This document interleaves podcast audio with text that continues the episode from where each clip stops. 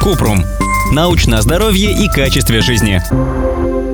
Как правильно ходить в сауну? Поход в сауну, помимо удовольствия и расслабления, это еще и большая нагрузка на организм. Рассказываем о правилах посещения сауны без вреда для здоровья. Общие правила походов в сауну. Люди с заболеваниями сердца и проблемами с давлением перед посещением сауны должны проконсультироваться с врачом. Это также касается беременных и женщин с низким давлением из-за рисков перегрева, дегидратации и обморока. Гарвардская медицинская школа рекомендует соблюдать меры предосторожности. Избегать алкоголя. Он увеличивает риск обезвоживания, гипотонии и аритмии.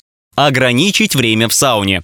Заходить каждый раз не больше, чем на 20 минут. Новички должны тратить максимум 5-10 минут, а когда привыкнут к жаре, с каждым посещением сауны увеличивать время до 20 минут. Пить много воды. От 2 до 4 стаканов прохладной воды после каждого захода в парилку. Важно заменить жидкости, потерянные от потоотделения. Не ходить в сауну в случае болезни. Лучше подождать до выздоровления. Как пользоваться сауной? По рекомендации Североамериканского общества саун, да, и такое есть. Посещать традиционную финскую сауну надо в несколько шагов. Прежде чем войти в сауну, выпить 1-2 стакана воды и принять душ. Согреться в сухой сауне до 10 минут, не добавляя влаги на камни. Выйти и принять быстрый душ.